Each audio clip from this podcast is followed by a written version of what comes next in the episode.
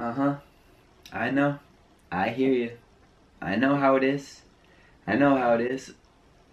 They're watching. Watch out. Uh, hey guys. Sorry I didn't see you there, but since you're there now, I guess I can tell you some stuff about English. And, whoa, what's that? It looks like I wrote down seven rules that you should follow when you're speaking English. And while we're at it, let's call this the start of English Week. On my channel this week, I'm only gonna be speaking English. Why?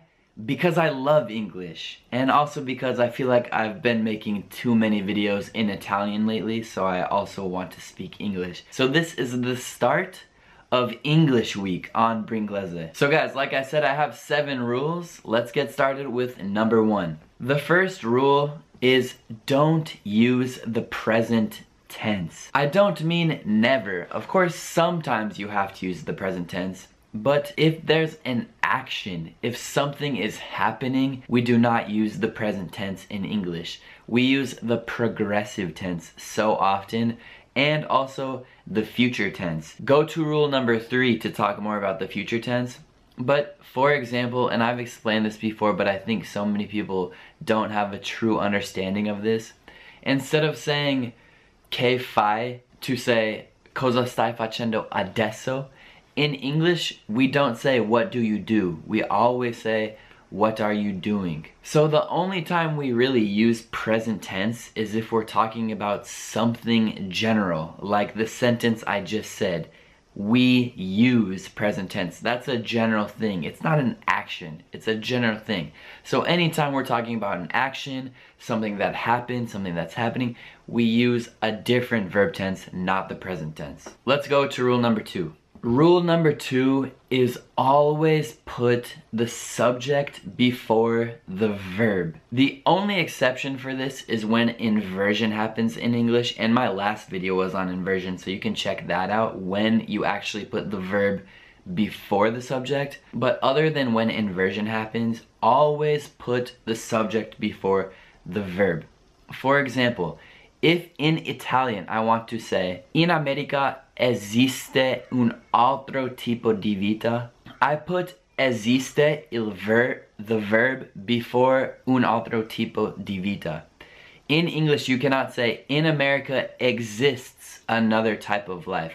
You have to say, in America, another type of life exists. You cannot put the verb before the subject. Always remember that because for Italians, it's natural to put a verb before a subject because in Italian you have this flexibility so you can do it. In English, we do not have that flexibility. Rule number three is that if you are about to do something, se stai per fare qualcosa, even if it's in the next second, in the next millisecond of time, if it's in the future, we use the future tense. We do not use the present tense. We will use the future tense. So, for example, if I go to a pizzeria and I see some pizza I want, I would say, I'll take this one because I'm about to take it. Lo sto per prendere. So we use the future tense. Or if I say, ti dico adesso una cosa, I still haven't said the thing.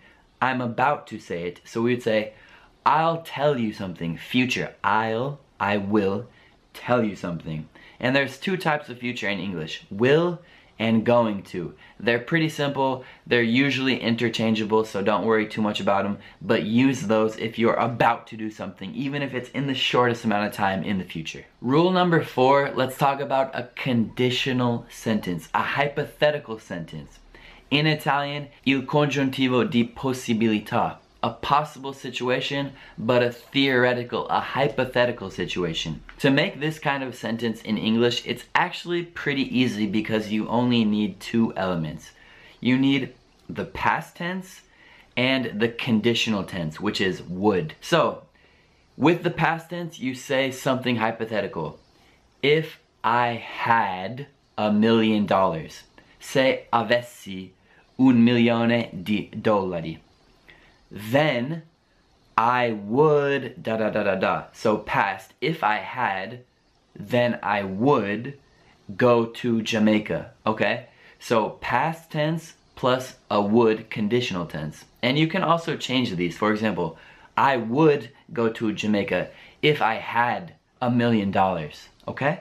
Number five, this rule specifically for Italians because the rules of capitalization are different in English and Italian.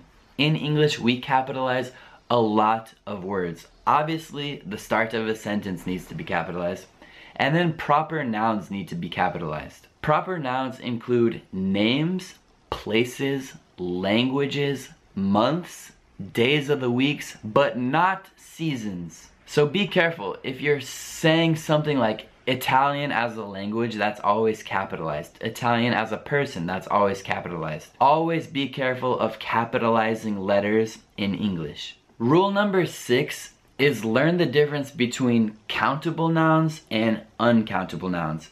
Countable nouns have the potential to have a singular or plural aspect to them. For example, apple, apples, child, children, thing, things. Before countable nouns, you can put an indefinite article such as a. For example, a kid, a child, a thing, a bear, a person. Uncountable nouns do not have a plural or singular aspect to them and you cannot put an indefinite article before them. For example, information, advice, hair, furniture, water, salt. These are things that you cannot count. I know in Italian, information is a countable noun. You can ask for one information, but in English, you cannot ask for an information. So as a substitute for the indefinite article, we usually use either some or a piece of. A piece of information, a piece of advice, some water, some salt. So be careful with countable and uncountable nouns. My last rule, number seven, is when you're trying to use voi form in English, which is second person plural. In English, it can be confusing how to do this. The easiest and most common way is using you guys. So, if I want to say voi siete simpatici in English, I would not say you are funny or nice. I would say you guys are funny or nice. Even for imperativo, you can use you guys. Usually for imperativo, imperative, you take off the person. For example, go home or have a nice day. But if it's plural, you can keep the person, you guys. So, you guys have a nice day. You wouldn't really want to say have a nice day to a group. You could say you guys have a nice day and that works perfectly. Alright, Mr. Bear, what do you think? Was it a good video? Do you think they'll like that? You think they learned something? Wow, you are so supportive. Thank you very much. So guys, I hope you enjoyed the video. I hope you learned something from me. And I hope you enjoy the start of English Week here on Bring Bringlese.